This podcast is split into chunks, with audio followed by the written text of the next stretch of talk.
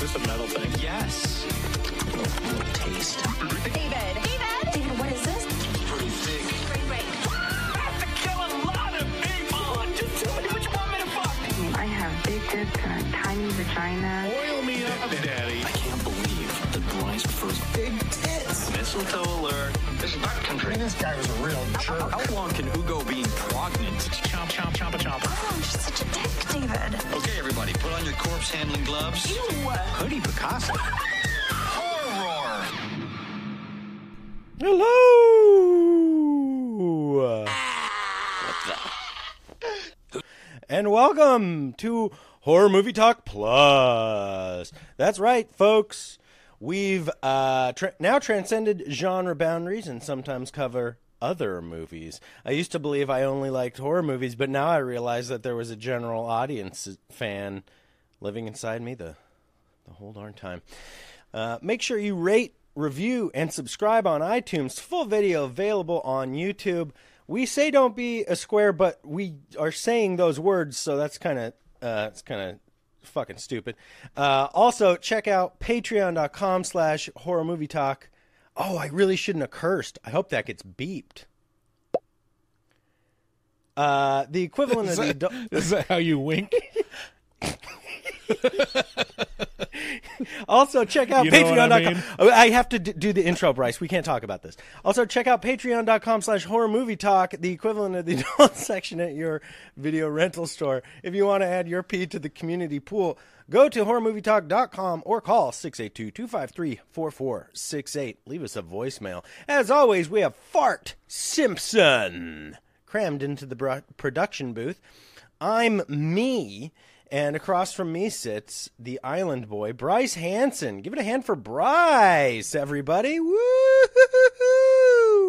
Yeah. Oh. It's been a harrowing two weeks. Bryce's mom just barely pulled through. She has new body parts, which is fucking incredible to me. Like, the doctors were like, no cap, this shit's weak. And she's like, for real? And they're like, for real, for real. And then they just they just fucking took out her knee, and then it took her out at the knees, and then rebuilt her better, stronger, faster. Mm-hmm. And she's the um, bionic grandma now. Yeah, now she's bussin' bussin'. Um, we've got a great show for you today. So that's why you've gotten some old episodes. I don't know if you noticed. It, it was out of the timeline. It felt chronologically strange, maybe. Maybe it mm-hmm. didn't. But the last two weeks have been uh, bagged reviews. But anyway, this week uh, we've got a great show for you. We will be reviewing The Hobbit from nineteen seventy-seven. That's right, the animated classic. We'll start out by giving a brief review and our score for the movie. We score on a scale of one to ten. After we give our score, we'll get into spoilers, take a deeper dive into what we liked and hated about the film. Later in this episode, we'll be taking your phone calls in a little segment we like to call Horror Movie Whores. That's right. Um, but not before I tell you, hey, if you want to watch this super badass uh, first um adaptation of The Hobbit to video, um, then you should go over and watch it on Max. Notice how I didn't say H B O Max, because they've rebranded for some strange reason and now have decided it's better to just be called Max uh, than to be associated with the H B O name. Um, so there you go. You can watch it over there, along with all Lord of the Rings, Hobbit, J R R. Tolkien um, video stuff. So the synopsis for The Hobbit goes a little something like this. I mean, you might be familiar with the story by now, but I'm just going to cover it anyway, just in case. Um, a little person named Bilbo is whisked away from his home by other little people and their enablest wizard friend named Gandalf the Dick. Bilbo is forced to do the bidding of the dwarves for the entire trip, and every single time he asks, "Are we there yet?" they threaten to turn the car around, but they never do. Eventually, Bilbo is forced to steal some su- some stuff from drug addicts, and then get stuff, and then stuff gets real weird. Everyone gets more gold than they bargained for. Review section. Um, my review for this is um, full of nostalgia, so brace yourself. If you want to see one of the quintessential movies from my childhood, this is it. The art direction is strange and alluring. The story is neatly trimmed down to fit the ninety-minute format. And it's one of the best stories ever told, so you really can't go wrong there. Uh, the songs are fun. Uh, they have a kind of a folky seventies feel. Uh, really folky seventies feel.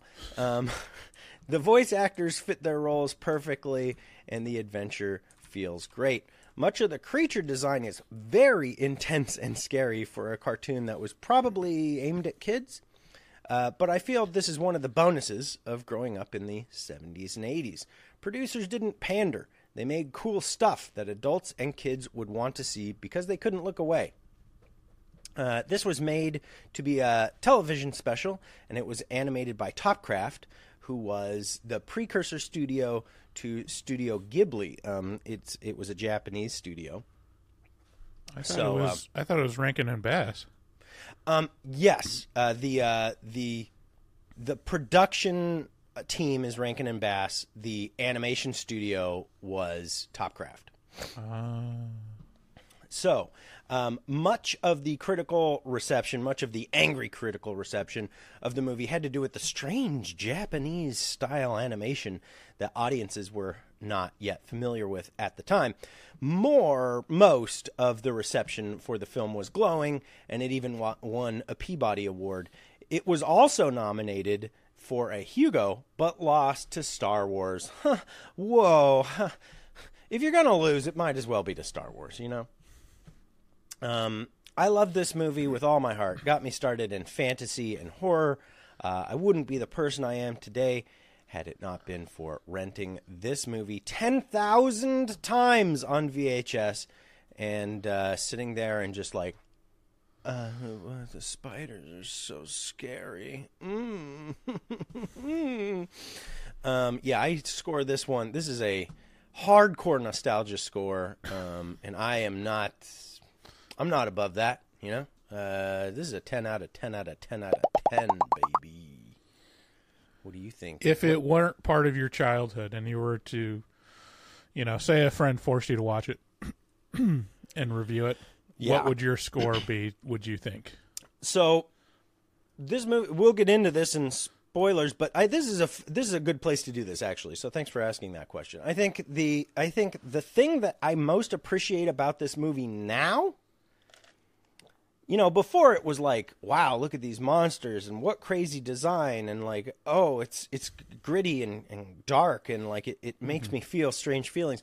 Now, I appreciate, now after having been subjected to nine hours of The Hobbit, um, I appreciate how, what they chose to focus on and how they trimmed it down, which is not an easy thing to do when you're adapting a, a big, interesting book, you know? Um... So I think this is pound for pound the best cut up of the Hobbit story that exists on on film. Um, it's chose to focus on the stuff you want to see. It includes the battles um, and kind of like the side questy stuff as like a, oh, and then there was a war um, kind of way. I really enjoy this super slim hour and a half long format. Everything else is is dope.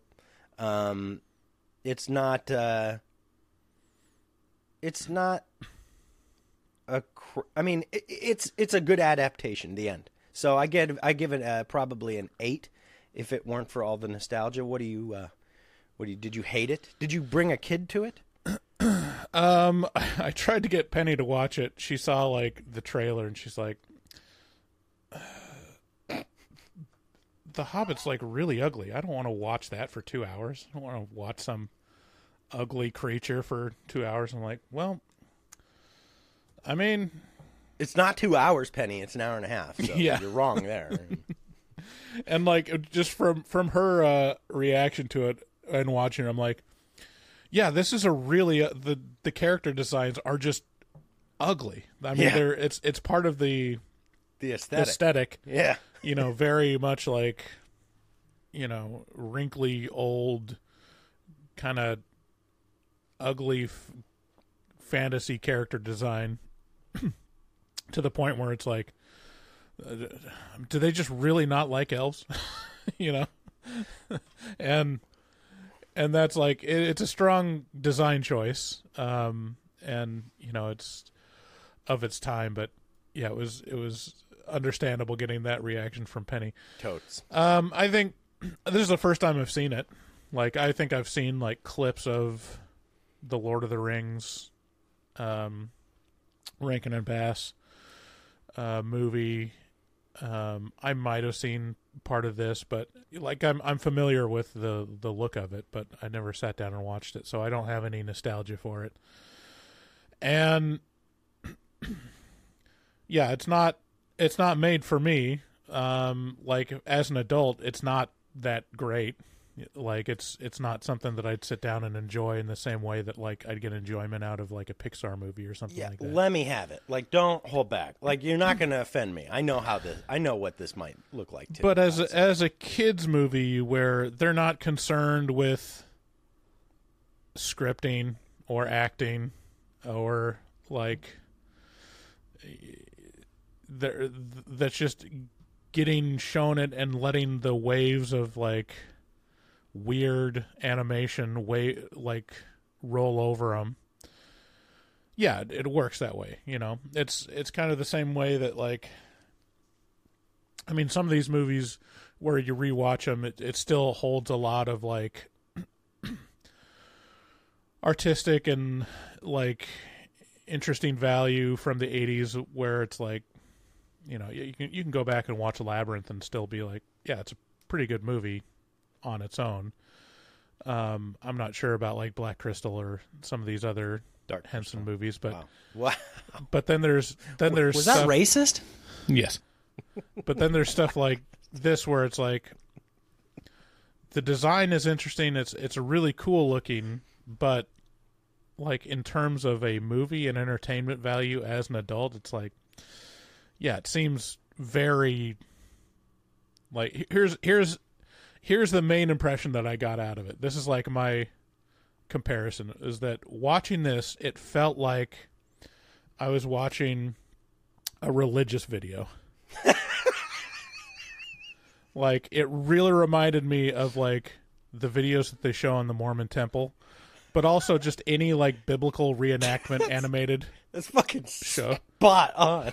That's, it's that's so deadly, like, accurate. It was why, like, it was why kids that grew up in a church, any church, right, were, were like fucking lost their absolute fucking mind when VeggieTales came out, because it was like a decent, like, not even like great, right, but just like a decent, like, religious show that they would play at church, and you're like, oh, fucking thank God, it's not a, one of those, another one of those weird half baked, like, attempts to like indoctrinate me, like obvious attempts, you know, right. Kids can feel that shit, you know. It's not like they're kids aren't fucking absolutely R-worded, they're just they're just a little slower than you or me, you know, like they can still feel the condescension in The Hobbit, right. You know, it's like, okay, yeah, I mean, so like that's that's really what it felt like, whereas like the dialogue is very on the nose. It's like, we're going to go do this thing, and you are you are this person, and you are coming to do it with us because of this. Okay, so we're going to go do this? Yes, we're going to do this. Yeah. We need to go there. We need to go there because their person is there that does this. It's like, okay. And it just it's just very on-the-nose dialogue, and, you know, it's it's leading you through the story. It's it's very much presenting... This is what's in this book, much the same as like a Bible yeah. story is like. They're not adding any flourish to it. They're editing it down to a like, um, you know, consumable piece of entertainment. So like the quality of it is, is low, even though it, it is interesting to look at, but it's like undeniably, you know, it doesn't have the mystique or, or like the like this is an event that we're gonna put in, you know, all this money and time and energy into. It's like, um, what can we make a cartoon about? The Hobbit? Okay, I uh, give it two months. Let's get it out I, the door. I I mean, the... and you know, I, I think it's made for T V too, yeah, which is it's made I mean, for kind T V. of a kind of a you know resti- restriction, and, and it just shows. But it's not terrible. It's just not, as an adult watching it, it's not. It sounds like the your main. Engaging. It sounds like your main issue is the script, is like the adaptation in the script. Yeah, I mean, the art style. I mean, again, I don't know why they went so ugly with everything. Like it's it's impressive. It's like it's not ugly. You know, it's affected. And uh, you know the the animation is okay. You know, it's it's different for its time, but it's not like, you know, there's not a lot of action going on. There's a lot of like what? implied the whole things just cut up into action. Eh, there's a lot of implied, you know, stuff, but it's like, you know, they're they're saving money on what they're showing. It's like, well, it's seventy-seven. I mean, for seventy-seven, dang. But sure. uh, but um, what did you think about the creature design? Of like Smaug? Smaug, the trolls, Gollum, the spiders. Yeah, it was okay. Um, yeah, Gollum was so, interesting. So um, cool. An interesting take on Gollum.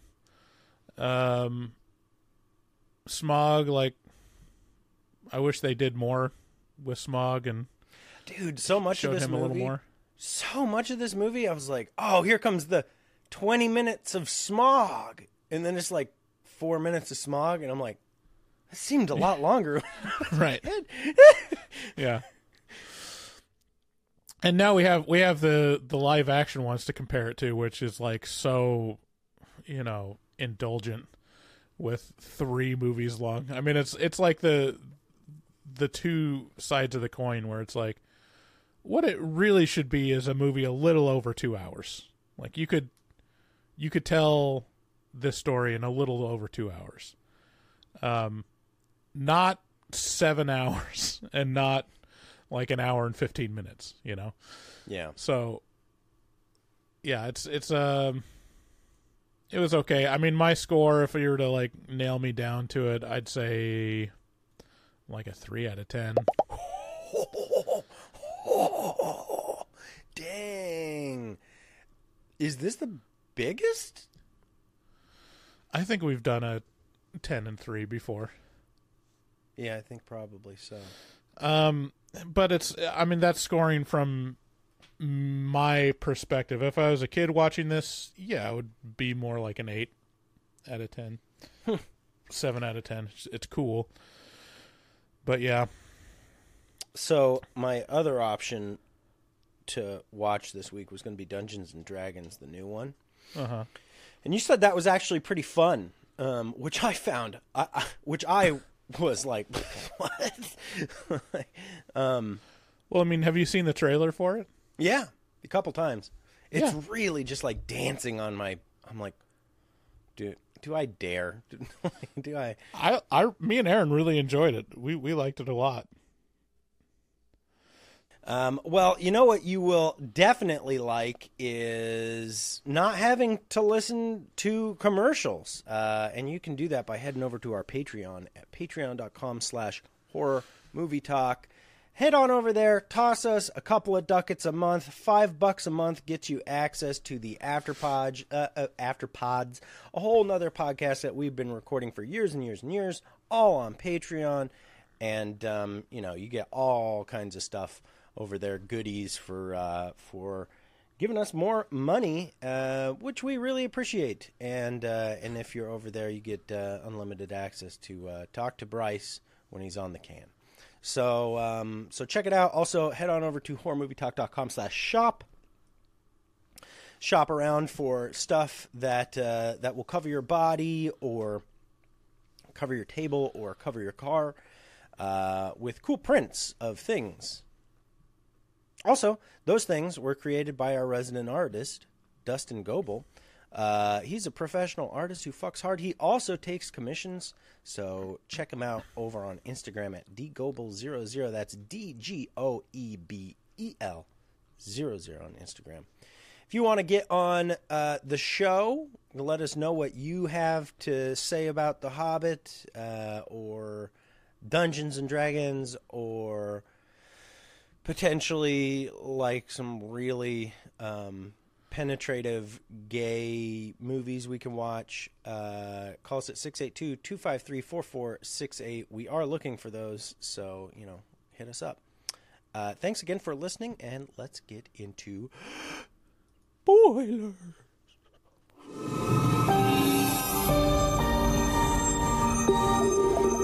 It is Wednesday, my dudes. And oh. That's the show, folks. Oh no, I didn't. I didn't move my, my notes from one thing to another.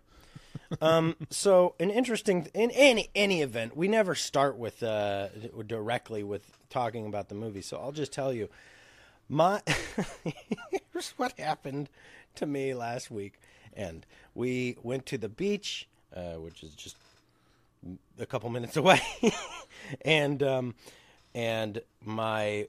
My wife set up a towel, and I and I wore some sandals that I knew I shouldn't have because I'm apparently I'm thirty-eight and I'm falling apart.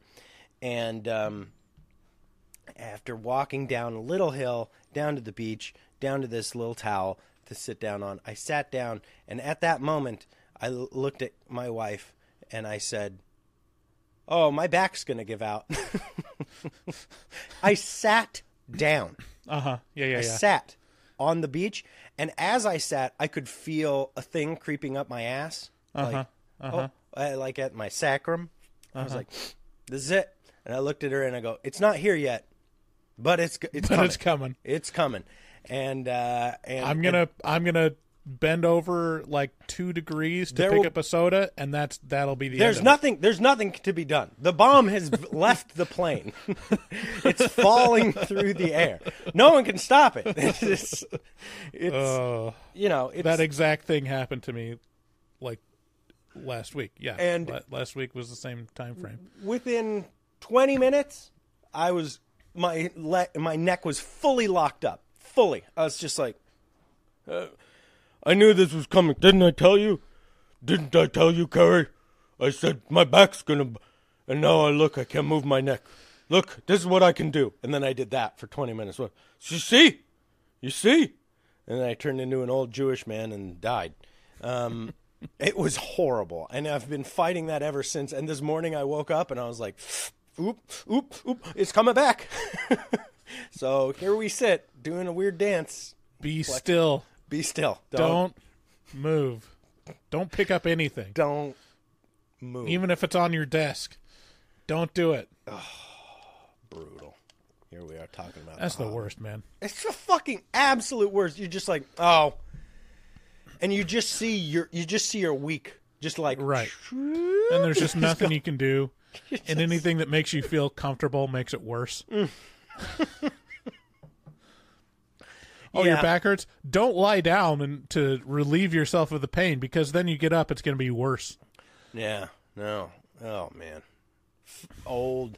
You know, but but uh, I will say I, I've I've it's happened so much now um, throughout my life, just mm-hmm. generally speaking, that, you know, I do know what makes it better.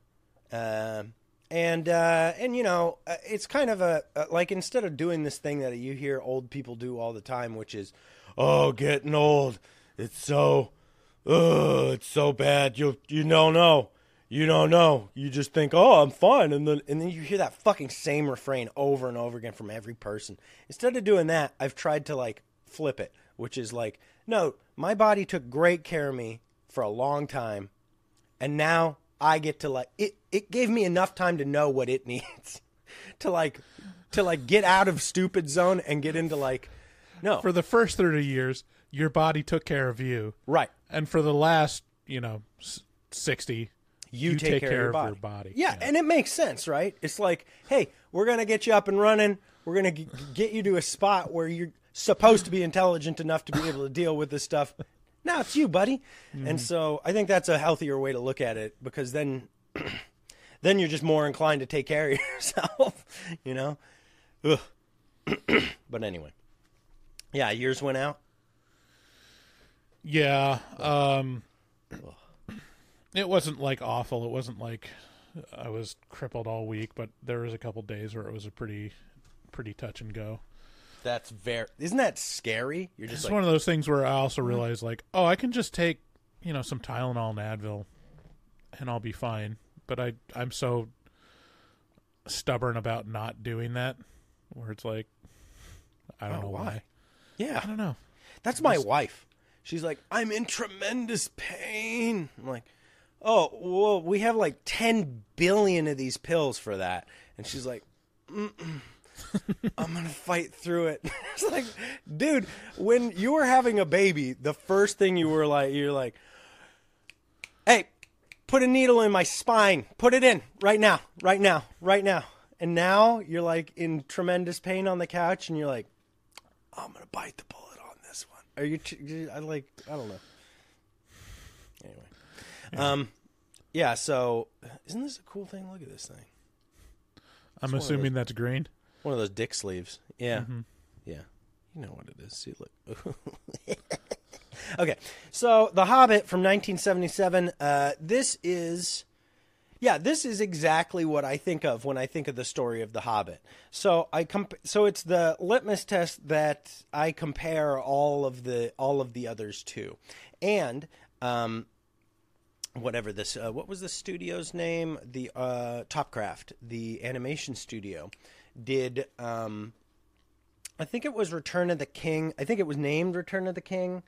Um, th- but, uh, the, the, the animation studio did some other J R R. Tolkien, um, yeah, Return of the King, J R R. Tolkien, uh, stories, Um, which takes the, the some of the creature designs like Gollum and, uh, you know, the style of this whole thing and, and kind of um, tries to tell the uh, the Lord of the Rings side of things, which I, I watched just a tremendous amount as well.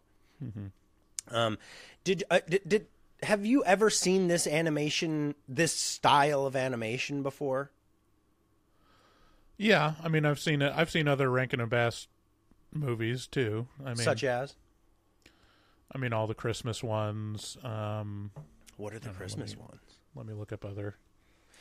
So particularly what I think of um, when I think of like cool animation from like my childhood um, or the early late seventies, early eighties is like this, The Return of the King, The Last Unicorn, and uh, The Flight of the Dragons. Mm-hmm. D- did you ever end up seeing The Flight of the Dragons? No. It's um, the style is just just like this. And well, uh, The Last Unicorn is, is Rankin and Bass too. I know that. Gotcha. Um, I mean, there's plenty of recognizable ones from Rankin and Bass. There's like, you know, Frosty the Snowman. Uh, Rudolph the Red-Nosed Reindeer. Um, they did a, yeah, a lot of like the Jack Frost. A lot of them are the Christmas ones, but then they have like a lot of uh, um, fantasy ones. This one, The Return of the King, they did. Um, let's see, Wind in the Willows was another one they did. Wind in the Willows. That rings such a bell, but I can't recall what it is. Wind in the Willows. Um, is it Wind and the Willows? Wind in the Willows. The Wind in the Willows. Sorry, ah. Wind in the Willows. Dude, I gotta, I gotta, I gotta watch some of these fucking things. Oh yeah, yeah, yep, yep, yep. Okay, well, in any event, um, yeah, this is this is definitely the adaptation that I think of when I think of, you know, I when I read the books, I. had these characters in my head already, you know? Mm-hmm. Um, I have written here, harsh semi-anime style. Is that what you're referring to? Do you think there's... Do you think because this was animated by a Japanese studio, do you think there's a little bit of like, this is how white people look, you know? Like, this is how we see white well, people. Well, I don't know. I mean, I'd have to assume that Rankin and Bass were the ones that like provided the design, like, and the animation studio just animated it. Like, that's usually how it works if you, if you oh. like, um, kind of sublet the animation where it's like, yeah, you do the drawings and you do like the the key moments in the illustrations, and then you just have the animators animate it. You know, oh, I, I so assume you provide that's how that the would style. Work. Yeah, interesting. I didn't. Uh, wh- wh- how do you know that? I know. I, I like admittedly. Well, I mean, I like the. Well, I'm. I'm only assuming that's how it works. I think that's how it works, especially with like television animation, like The Simpsons. You know, yeah. Fox produces it. Matt Groening does all the character design, and they have artists that do like the key moments in it, and then they send it off to Korea to like actually animate the motion. You know, fill in all the the middle stuff. Yeah. How did you feel about the constant background folk singing? It's it's very char- that's probably one of the best parts of the movie. Is like you're going along, and then just randomly. Like it's, you got some semi-banger folk songs in there. Semi-banger. You uh, liked them, huh? Yeah, they're cute. I mean, that's that's kind of like the headline of the of the yeah. movie. It's like it's a musical. Yeah. You know, it's very lyrical. Like even in the the script is pretty lyrical, where it's like it feels like a folk song. It feels like you're watching a folk song, really. Yeah, it's and it's really like. Nothing escapes the, the shitty writing of this script, uh, like including like the songs are a little bit like they're, they're, they're a little elevated compared to the dialogue. But uh, but a lot of the songs are like, this is how we work when we work, you know, you know, it's like, it's like we put one foot in front of the other. We're going to Mount Doom. Doodaloo, doot, doot, you know, it's like, or, you know. We're gonna get to Smog. He's gonna blow the fire. Yeah. I yeah, was, the, uh, I was so sure you were gonna hate the music. I mean, it's not great. It's charming. Well, I'll just say that. It's charming. Especially, like, the, the folk singer with, like, the, the goat vibrato. You know? Just like, in times oh. of past, we make our journey. You yeah, know, just what? Very much like I have. The, I have. A, I have a, a note here. This is the folk singer with all the b- vibrato. What is this? Have you it's heard? It's very this? like uh, Irish, like uh, type of vibrato. Just very much like ultra forced. It's not ultra forced. It's just very fast. It's it's like a very fast vibrato.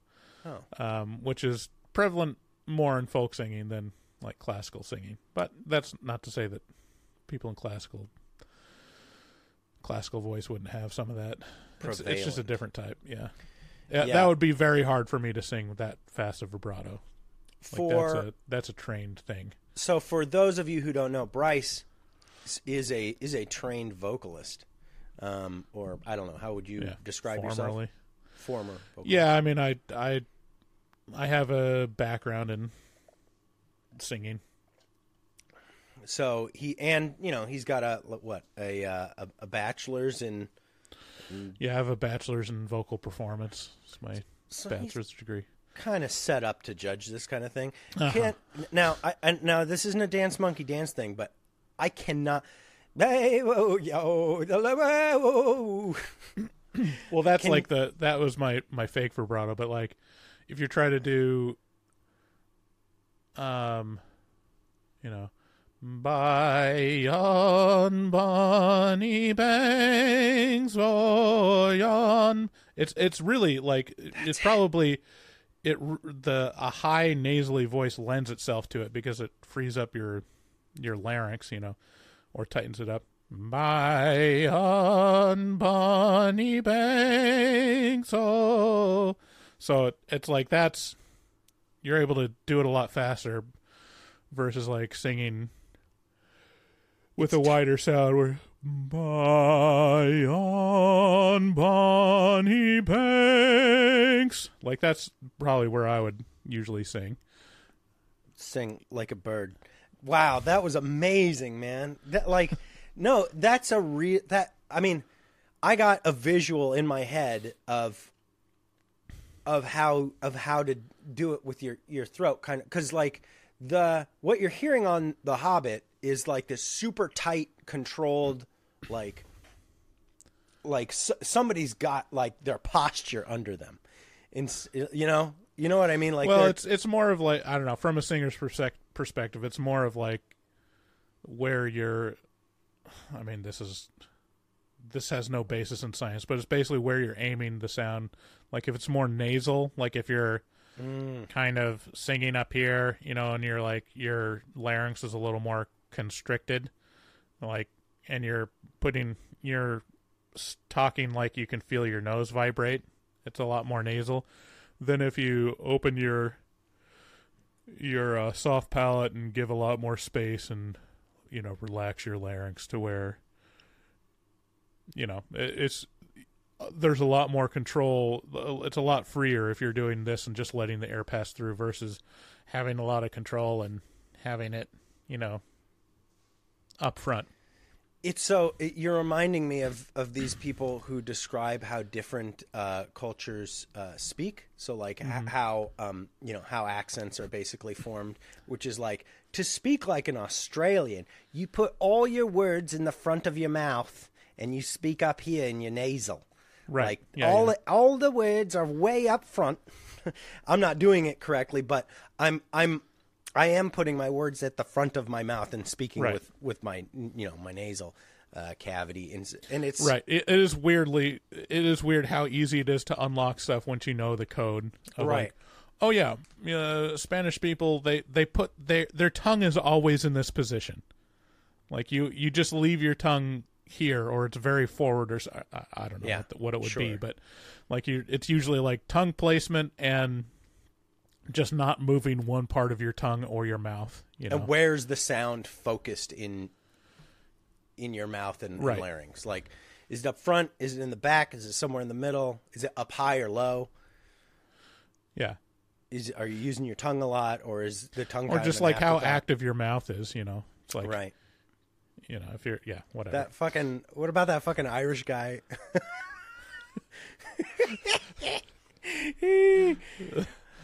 The, drunk, the drunken Irish guy from Y M H. Yeah. Oh man, that guy.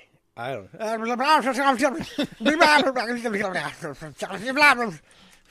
It's just. Uh, yeah, Bryce's gonna pull it up. Let me see um, if we can get a sound the... clip of it. Here we go. Oh, yeah. This shit is big time. Yes, it's been yeah. Different. I was so. drinking. What? And what does the reopening of the pub mean to you? Does it mean the pub because I ended up with the last two years. That's not the one. This is the one. Sean, look at that. Somebody come look at that. Sean, how are you? Good, my dear. We're here in Killarney today. Nice to meet you. Are you from Killarney? I'm I'm I'm Mughal. From I'm from Outroy. Born and bred. Born and bred in Killarney. So far, so good. Sean, look at that. Somebody come look at that. Sean, how are you? Good, my dear. We're here in Killarney today. Nice to meet you. Are you from Killarney? I'm I'm I'm Mughal. From I'm from Outroy. Born and bred. Born and bred in Killarney. Yeah, so I mean, you too can talk like that. Um,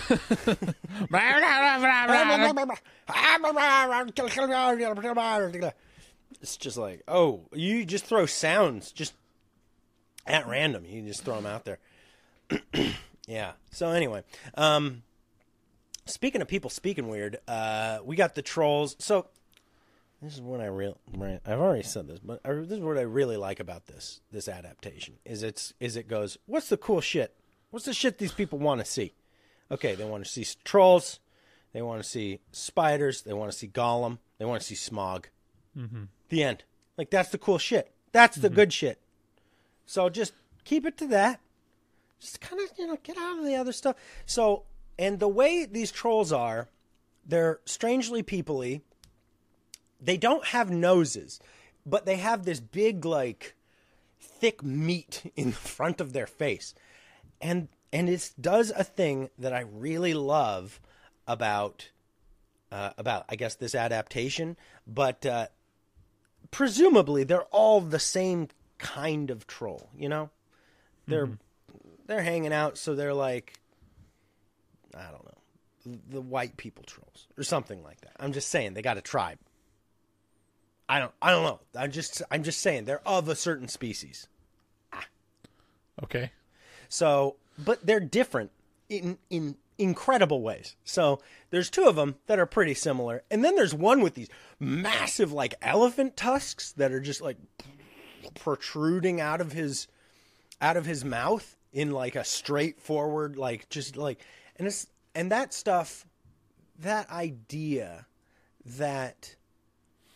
I I was always fascinated with, like, what was, like, in particular, this this scene. I was like, why does that one have massive tusks and the others don't? And it just, I don't know, something about it set my imagination going. I was like, well, maybe, you know, like, I loved that.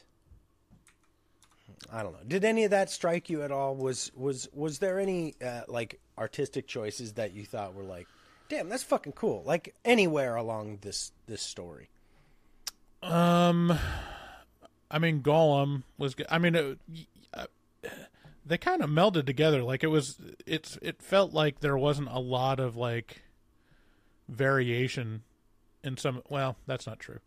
Like, again, everything was uniformly ugly in in interesting ways. But, like, the difference between, like, the wood elves and the. And the High goblins end. Was shockingly small. It's like, mm. I mean, it's completely different design, but they're like, if you were to, like, just um, put up some of the character designs of, like, are these the good guys or the bad guys? You'd be like, oh, th- those are all the bad guys, except maybe Bilbo. Well, like, good news for you, Bryce. The goblins in the uh, in the in you know in the Lord of the Rings. Are descended from elves. Hmm. So there you go. That's well, your answer, you Fishbowl. Yeah, what did yeah, you the like? The goblins about... more resemble like a like a frog yeah. design. Like, much more like there's no neck, it just transitions straight into their bodies. Yeah. And then the wood elves are more of like what you would traditionally think of as goblins, except just like wearing leaves.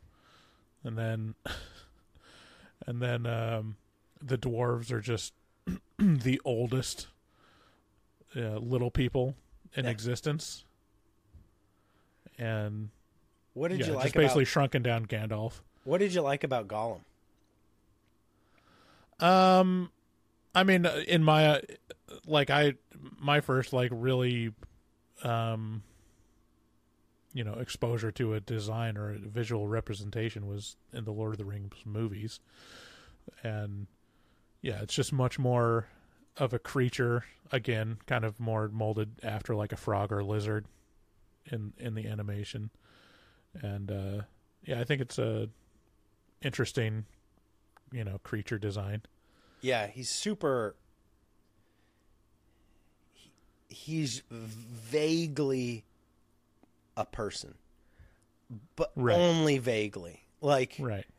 like he's so much more, um, yeah, like, like a lizard or something like that. Like some mm-hmm. just dank, like, thing that has, that doesn't have an, any origin, is just been in this cave forever. And, uh, and he's got his little, he's got his little, um, his little cave of uh, not, not, not cave. He's got his little island in the middle mm-hmm. of this lake in the cave.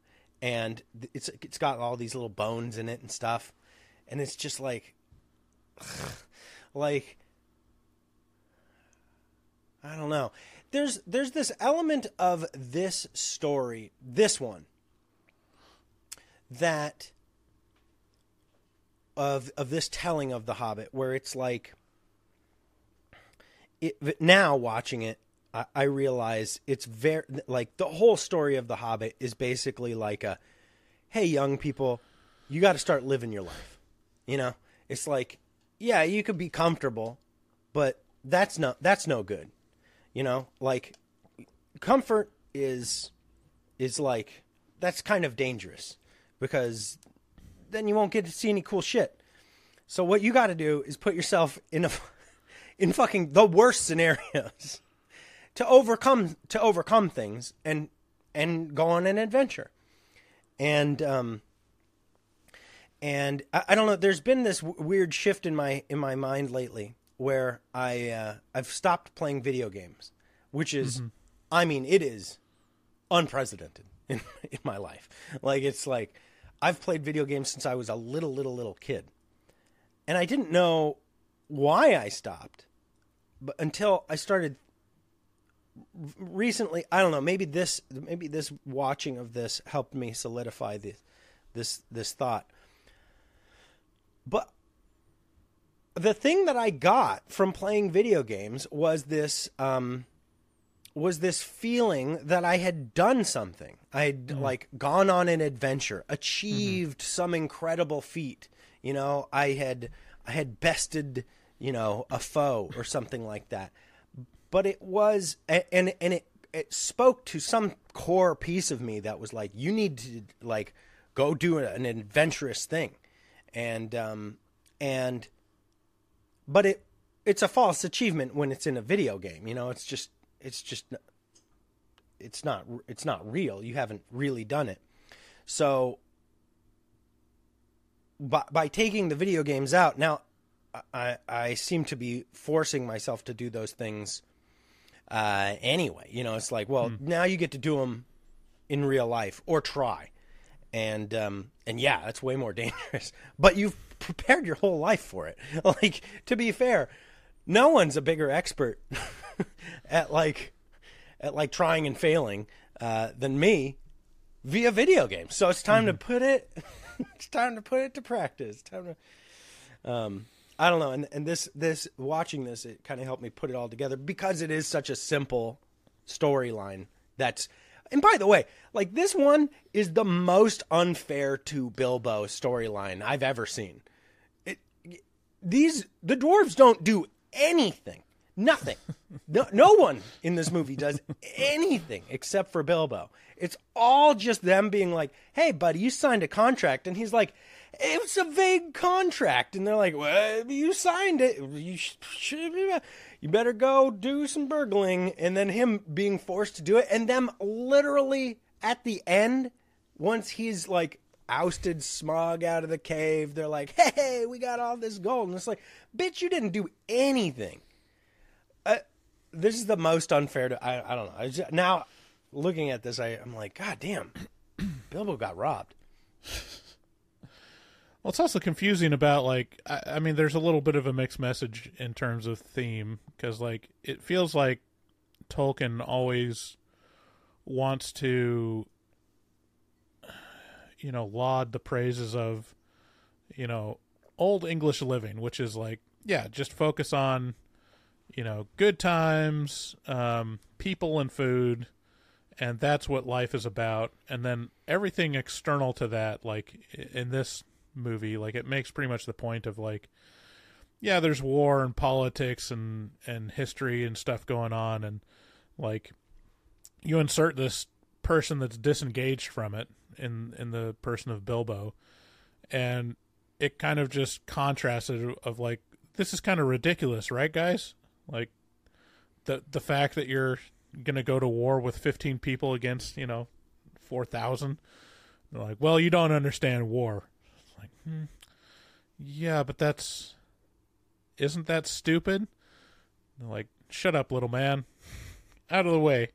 Where it's like, no, it is underlining that, like, yeah, that, that adventurous life or like being engaged in like the, um, you know, the overall world forming events is, um, it feels arbitrary when you could just stay home and, and eat and enjoy friends, you know, like that's, that, that's kind of like the, one of the points that he makes, but then also like the, the main point of The Hobbit and any like or any like you know hero's journey story is you come from there's a no place story of, without that. you you come from a place of comfort. You're a lot of the times you're pulled out against your will, and then you're changed by it. Like right. You can't go back and just be satisfied with that stuff. So, I mean, that's that's generic hero's journey stuff. But in you you can see through it, especially in this, like, um, Tolkien really, really, um, thinks that the the best way of life is the Hobbit way of life. Like that's like if you're gonna choose a philosophy and way of life, like. You'll probably be happiest as a hobbit. Yeah. It, it, there's a line in this where he says, I wondered if I was ever going to see my snug hobbit hole again. And, and I wondered if I even wanted to. Mm-hmm. And that's, that's kind of, that's the refrain, right?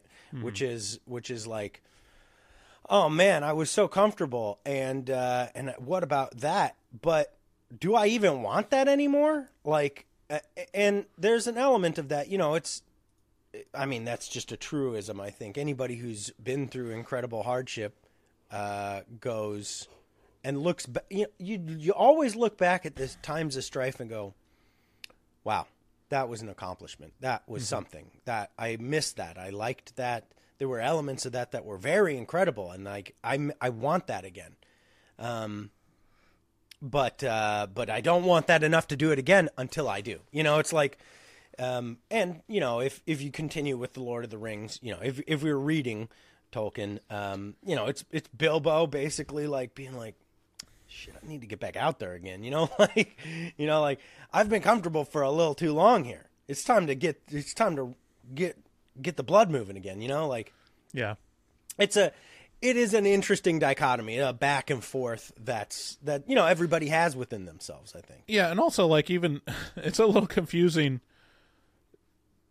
with the character of Bilbo. All we're told uh, like from the script and from the characterization in the story, Bilbo is a real homebody. But the reason why he's involved in this is that he's a burglar. like And it's unclear whether, like, is he actually an established burglar or is Gandalf just, like, shoving that onto him? Like, look, you're small and you can sneak. You're a burglar now. But if the if it's trying to say that his profession is to burgle and he's a treasure hunter, that doesn't jive with the homebody characterization, you know? It's like if you're... This is interesting. If you're against, if you're the kind of person that's like has no moral qualms about stealing or like looting culturally significant objects, like Indiana Jones, it feels like that doesn't mean you're a homebody. Like Indiana well, Jones is now out there and he's like, hmm, well, I wish I had my robe on right now. Yeah, you know. Uh, I mean, this is interesting because. Like it kind of speaks to like archetype, like character archetypes. So like I've until recently, I've always felt like there's like a, a hierarchy of characters in The Hobbit and The Lord of the Rings, and, and everybody stands for something. Um, and I guess uh, I guess what kind of now now that I think about it, Gandalf kind of seems a little bit like God. Um, he's this. Incredible, you know, compared to everyone else, like in stature, he's just insane. He can do magic. Mm-hmm. He shows up out of nowhere. He leaves and is gone for for a long time. And you wonder, it, was he even here to begin with? Mm-hmm. Like, and he sees stuff in you that you don't see in yourself. He's like, no, but you're not a burglar, but goddamn, could you be? Like, you, you could definitely, you got all the right shit. Here, I see the gifts within you.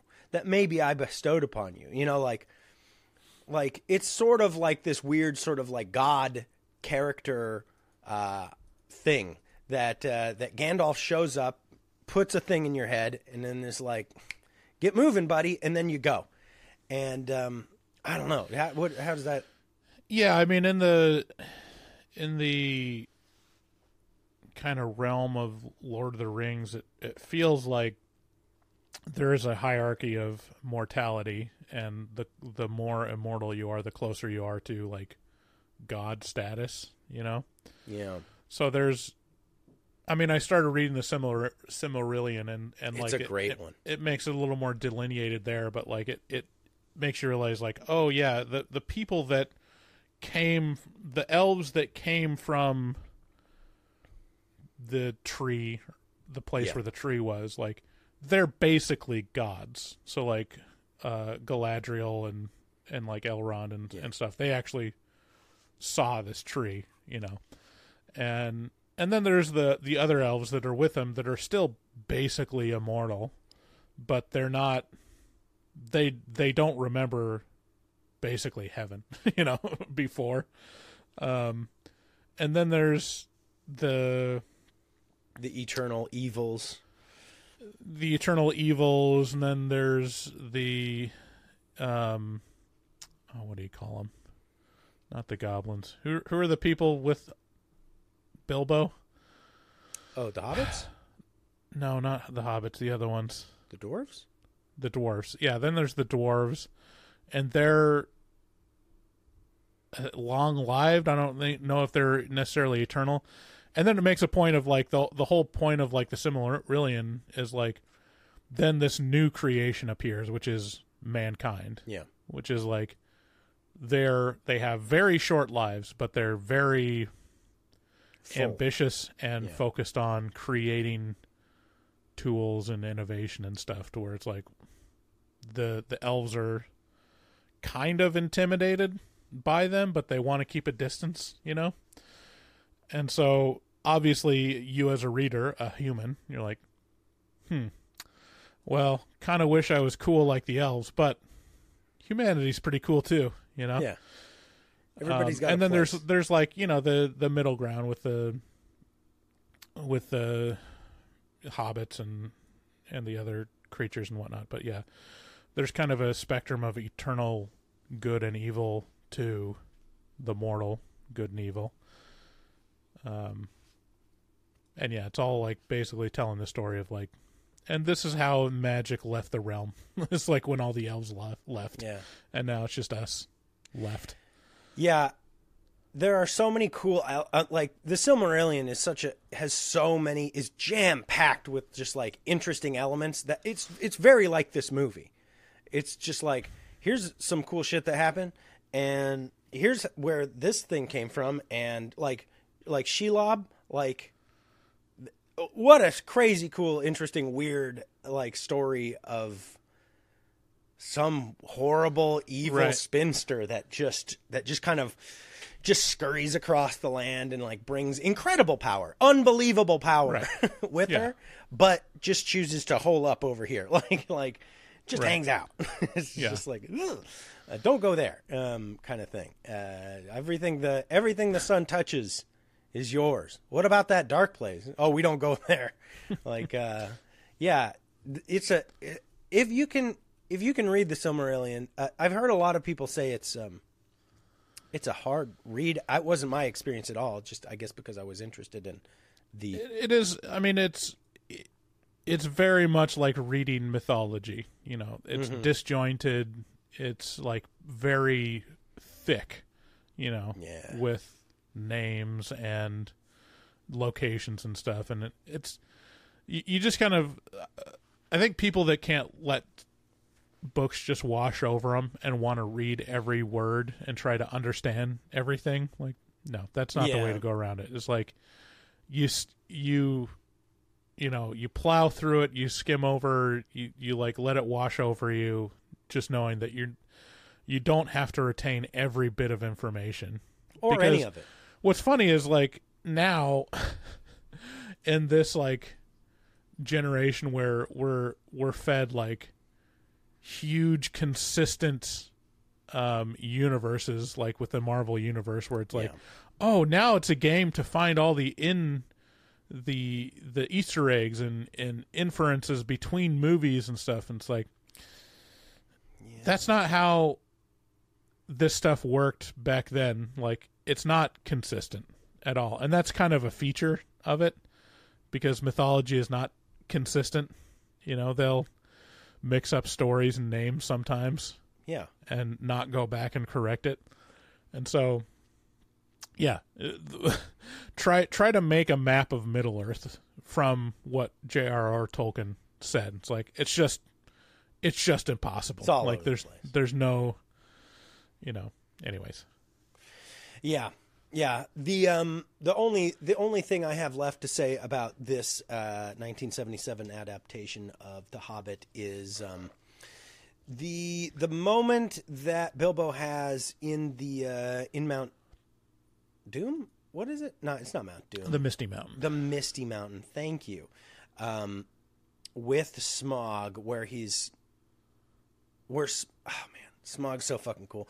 Like, it, it, the, the design on him is he's got kind of like a, a wolf's face almost, but like a like a pug wolf, like a, a little bit pushed in snout, and he's got hair all over his back, and he's got a big fat belly, and he's got this big whippy tail with all these like dreads coming off of it, and he's just so cool, and he's so well spoken, you know, um, and uh, and hateful.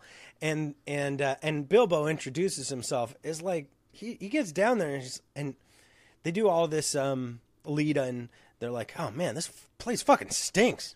Yeah, it stinks like dragon. So like, I don't know. I have this feeling that it's like a sulfury smell and and um, real poopy kind of poopy ew poo poo pee pee mm-hmm, sort mm-hmm. of smell. And um, he uses the gold as a litter box. Yeah, but. That'd be but great the, as they're dividing up the gold. They're like, God, this is ungodly. Like, so much the, piss. The gold is just the surface. It only goes like an inch down. The rest of it's just dragon shit. Oh, oh man.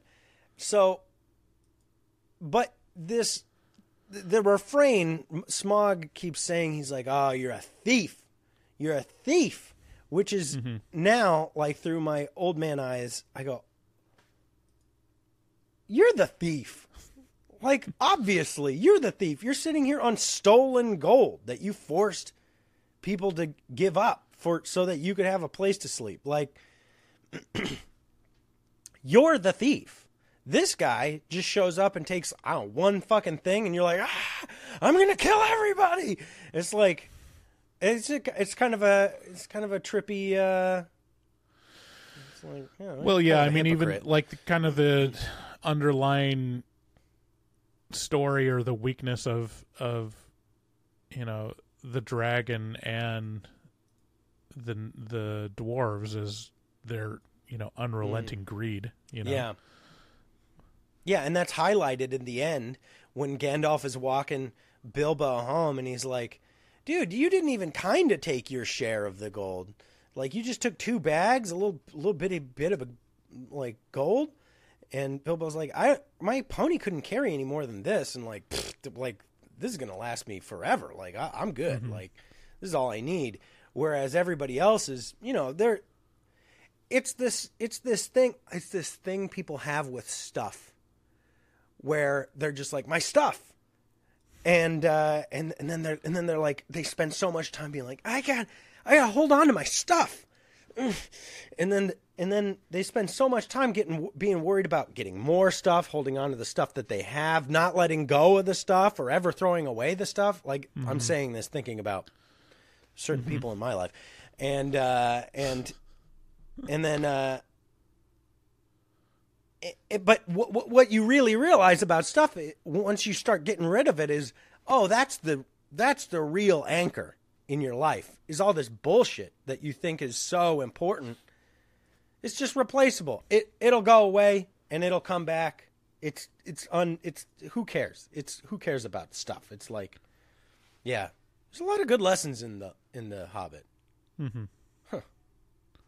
So anyway, The Hobbit, nineteen seventy-seven. Do you have any um any final considerations for uh, for this? Would you recommend it to anyone? Um, it's notable in, you know, the history of animation, I think. Like, it's definitely, like, these Rankin and Bass, you know, adaptations are they stand the test of time and, and are really interesting to look at. But um, I think I'd, I'd use this more of like, if you got kids that you want to get into The Hobbit, have them watch this. What do you know about Rankin and Bass? You speak of it as though you know things. I mean, they're a big name in the sixties and seventies and, and eighties. Like, the, if you just look at their, you know, production history, there's... It, it's re- I mean, every Christmas, like, almost everything that they show on T V is a Rankin and Bass animated thing, you know? Yeah. Like, even if it was just Rudolph the Red-Nosed Reindeer, that now, stop animation one. Like, when you say, okay, so okay, so it is the stop animation ones. Right. Is what you're talking yeah. about. I but a like... lot of other animated ones, too. Like, all the Frosty the Snowman and, like, Jack Frost. And I don't know if they did, like, the Heat Miser ones or not. But, like, they're highly influential back then. Mm. Whereas, like, there wasn't a lot of animation, you know, there was like, you know, Disney and like Looney Tunes, and there was Rankin and Bass and maybe one or two others. I think, uh, what's his name? Oh, who did like Anastasia? If you, my final words on this is if you want to get your kids into cool shit, get like wet their whistle for like, oh, that's mysterious and kind of scary and I don't like it, but I could like it a lot and I'll never stop watching it. This is a great way to do it. This and, you know, shows or movies like Unicode, The Last Unicorn, um, you know, that kind of yeah. thing. Yeah. The other, the other big name in animation was like Don Bluth. Like this is, they're probably as, you know, or, or close to the, Uh, influence or uh, impact is like Don Bluth animation stuff. Who dat? Don Bluth is he did The Secret of Nim, American Tail, Land Before Time. Like he was, he was, he basically had like a competing, oh, wow. yeah, like studio to Disney for a while, and I think he might might have started out at Disney, maybe. Don Bluth. Yeah, he he started out at Disney. Interesting. Oh, he did Titan A E. No shit. Dude, if if you're sleeping on Titan A E, you should not be. Yeah. Yeah. This guy. Dragon's Lair three D, dude. Do you remember those games? He did fucking Pete the Dragon. Pete's Dragon. Dude, Pete's Dragon is one of those ones that I had ne- that's that's just too weird for me. I couldn't handle it. It was just like, ah, oh, fucking ugh. It's like Chitty Chitty Bang Bang. It's like, ugh. Yeah. I don't like it. I don't, get away from me. Get this disgusting, like, this is what my cousins watch. Ew. And I was like, I had a cousin, I can't remember even who it was, that was like, fucking Pete's Dragon. I was like, ew, fucking Pete's Dragon. You know, I was like, ugh. Um, that's even too weird for me. There's a, there's a point where you're just a pervert. Anyway, um, so there it is. The Hobbit, nineteen seventy-seven. Let's do a quick bit of horror movie. Where is it? I can't even find the thingamajig. Horror. Horror. Horror. Horror. Horror. Horror. Horror. Horror. Horror. Horror. Horse. Horse. Horror. Horror. Horse. Horror. Horror. Horse. Horror. Horror. Horror. Horror. Horse. Yeah, whores. Wow, we got a lot uh, going yeah, back it's been here. Months. Whew, whew.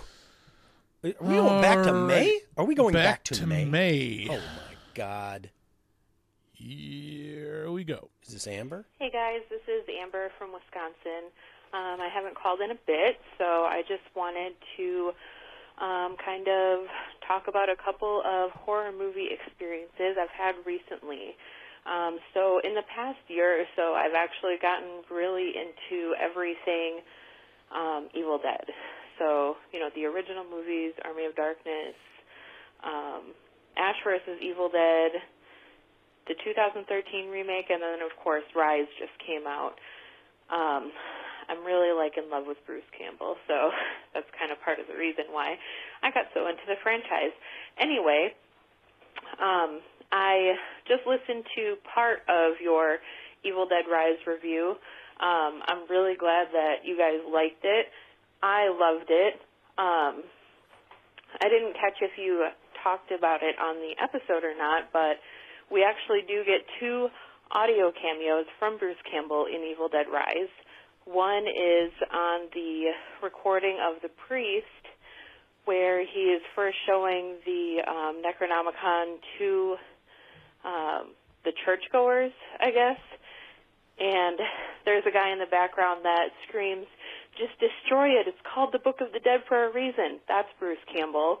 And then when Ellie takes a bite out of Gabriel's eye, or out of his whole eye, I guess, um, the audio clip is actually Bruce Campbell biting into an apple. So just a couple of fun uh, fun facts for you there. Counts. And then I finally watched Hereditary. And holy shit, it fucked me up. Yeah. I watched it maybe a week ago. I am still having nightmares about it. The two scenes that really stuck with me Spoilers. were closer to the end of the movie, when Peter wakes up in bed, the whole room is dark, and you just see Annie, like, up in the corner above him, just watching him. Holy shit. I was watching this in um, the living room with all of the lights off. My boyfriend was asleep on the couch. I was sitting on the other couch, and I'm sitting there, like, screaming in my blanket, trying not to wake him up. And then the part where Annie is on all fours on the ceiling, banging her head on the attic door, my God, the most terrifying movie I've ever seen. Um, but I am actually glad that I watched it. Wasn't as terrible as I thought it was going to be, but it was still really good. Anyway, thanks, guys. Have a good day. Bye. Thanks for calling, Amber. Yak, yak, yak, yak, yak. just... Yeah, Hereditary is definitely one that, it's one of those movies that I wish I could see it again for the first time. Yeah. That was, that was such a cool experience. Um, yeah, I think in the episode of the Evil Dead Rise, I think we mentioned the Bruce Campbell's cameo on the recording, I think. Uh, but I that second one was new to me. I didn't realize he was the guy eating the apple for this sound effect. This barely counts. It was like, did you know one time he farted and they used that sound as a fart sound? Mm-hmm. It's like, all right. What's going on, Bryce and David? It's Justin from Ohio again.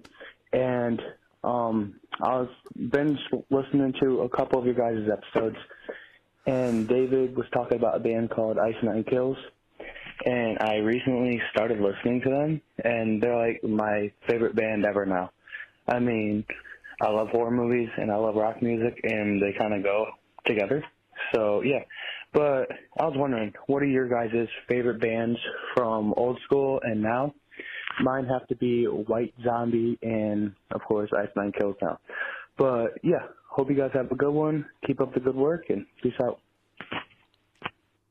Thanks for calling, Justin. What do you think, Bryce? What are your favorite bands from old school bands, apparently? Old school bands? I mean, I'm I'm a Beatles it? stan, definitely. Uh, but I think, like, um, one of my favorites that I go back to is The Band. Oh, yeah. Um, yeah, once like, they really took off once they fucking kicked out that talentless bitch, Bob Dylan. um, I mean, they're, well, he was never part of The Band. They were his backup band for one of his albums. Right. They were The um, Band. But yeah, The Band, I think they started out with, uh, what was his name? It was some other artist, but they spun off into their own thing. You know, John Denver? The, the least notable band name in the world, um, but two of probably the best albums ever made. Um, so them, uh, I mean, my favorite, like, I mean, not modern now. I guess it's pretty much classic rock now is Radiohead. Anything we like is going to be old school, I think. Yeah. So Radiohead, Beck. Um, I grew up kind of in the alternative realm. Not really up on anything new, really. I'm I'm just stuck in my ways. Yeah, I'm pretty stuck in my ways too. I uh like yeah, I don't know. I mean, Black Sabbath, uh Pink Floyd, uh basically any old school thrash. I like a lot of the second gen thrash, you know, like like Pantera. Mm-hmm. Pantera is cool. A lot of people say Pantera's wife beating music. I've never once beat my wife while listening to Pantera. Um, it's really more. What of do a, you listen to when you beat yeah, your wife? Usually it's Sepultura. Yeah, good okay. question. Um, no, um, yeah, you know, I, I really like thrash. Uh, I really like. Um, I don't know. There's some death metal bands that are pretty pretty cool too. Malevolent Creation and uh, Cannibal Corpse. Um, they never do anything bad, really. Um, I mean, the members of them do bad things, but uh, they're musically they're pretty good. Um, yeah, Beck, uh, I mean, Daft Punk, you know, uh, anything, anything that can be related back to Blur or Gorillaz. I really enjoy all that stuff. So, uh, yeah, yeah, good stuff. Next call. What's going on, Grace and David? It's Justin from Ohio again. And, um, I had, um, just a quick question for you. So Freddy versus. Jason came out. And saw it in theaters. I mean, that's been out since I was born in two thousand three, which is crazy. But um, I was wondering if you guys could put together a movie like that with two horror movie people not using Freddy or Jason, who would it be? Me personally, I would love to see Michael Myers versus Pennywise. But, yeah, that, that's just my thoughts. Um, like, like I said before, hope you guys have a good one. Keep up the good work, and peace out. Dude, this motherfucker is twenty years old and he was born in two thousand three. How old does that make mm-hmm. you feel? Holy shit. I was older. I was tw- almost I was twenty years old when I watched Freddy versus. Jason. It's fucking so wild. Oh, um man. That's a good question. Yeah, that is a good question. I think I heard, it, I heard an interesting one the other day. I'm trying to remember it, but you go ahead. Oh, me go ahead? Oh, I'd like to see Freddy versus. Jason. Again. Yeah, no, uh, he specifically is like, not including Freddy versus. Jason. Um, oh, man, I don't, I don't know. I guess uh, Godzilla versus Kong. I'm going to go... Did you hear me? They already did that. Yeah. I'm going to go a little different route. I'm going to go Freddy versus Wolverine. Oh. Just two uh... clawed, you know, monsters, and just see how that goes. Because I oh. think... Wolverine has, you know, kind of a tortured psyche as well. That's like, no, that's a crazy good idea. I, I mean, it just thematically, it's cool, right? But also, interesting wise, it would be amazing because in real life, you basically can't kill Wolverine. You you right. can't. He, right. he has inf- he has his regeneration is fucking incredible, but. Freddy kills you in your dreams, and you can totally fucking die in your dreams.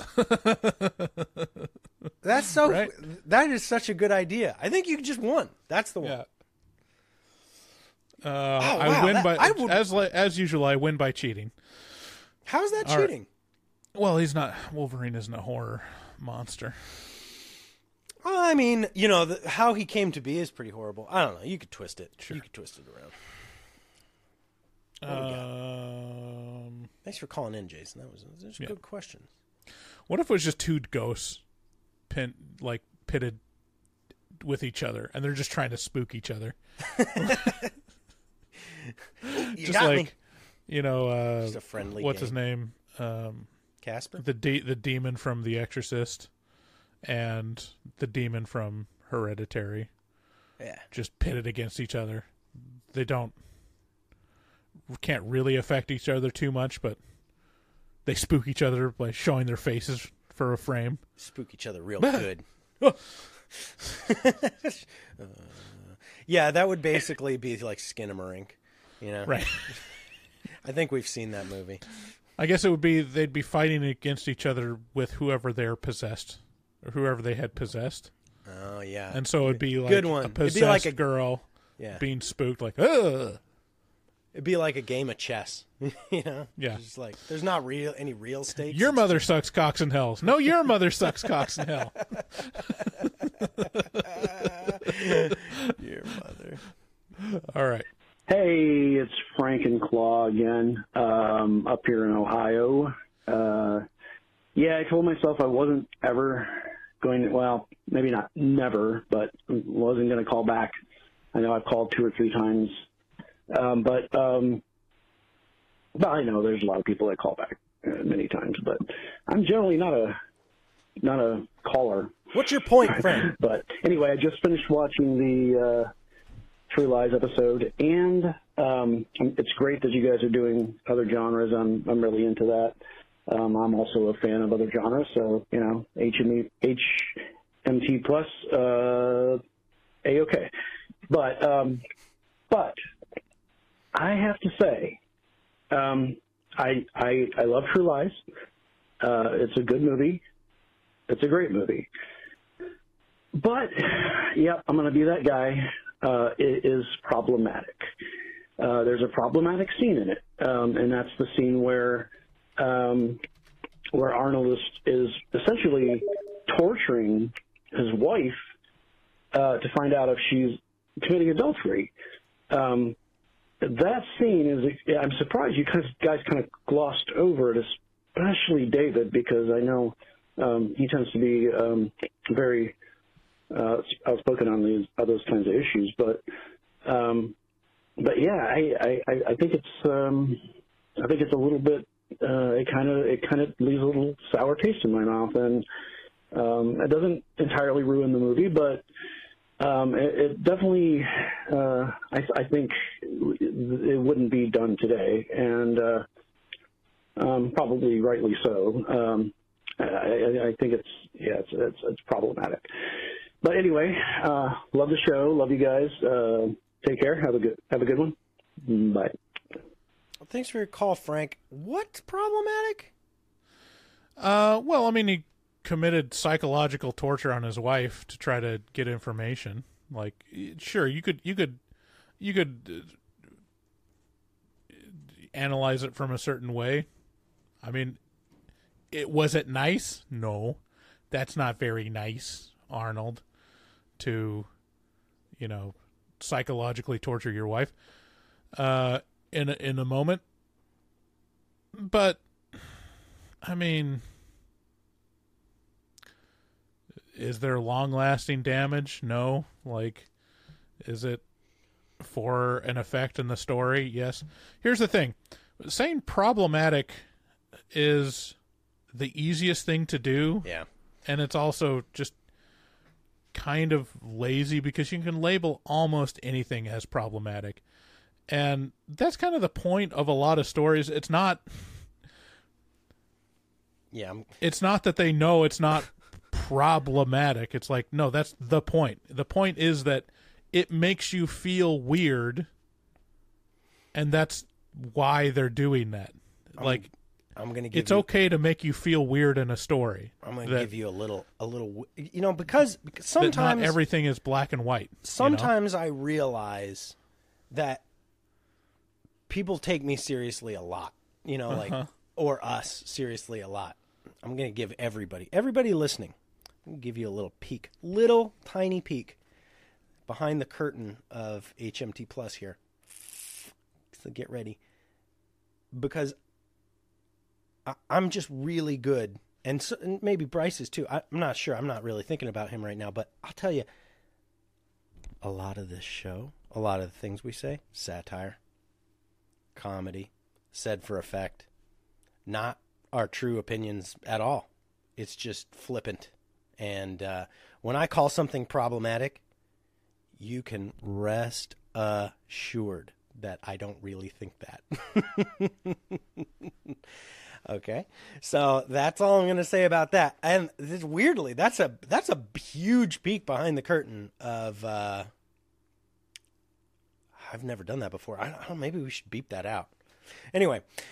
Um, that's our show for today. Thank you all for calling in, all you whores. Um, I hope you guys have a great week, and I hope you enjoyed this episode of Horror Movie Talk Plus, where everything we say is serious, and everything should be taken extremely seriously, and it's not for fun, and it's all for reals, and uh, we do our best to bring you, you know, fun, comedy, satire, content every single week, have for years and years. Coming up on five fucking years now. How about that? Um, so you know, thank you so much for listening. Uh, bon voyage. We love you. Bye. Bye. Good day, sir. Good day, sir. You lose. You get nothing. Is that bingo? Yes, it is. uh, I just had to scroll through the scraggly woods. He had no face.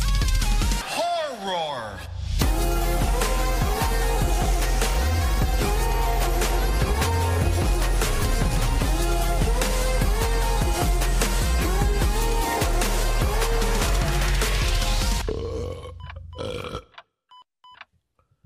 Uh, wow, that didn't sound good.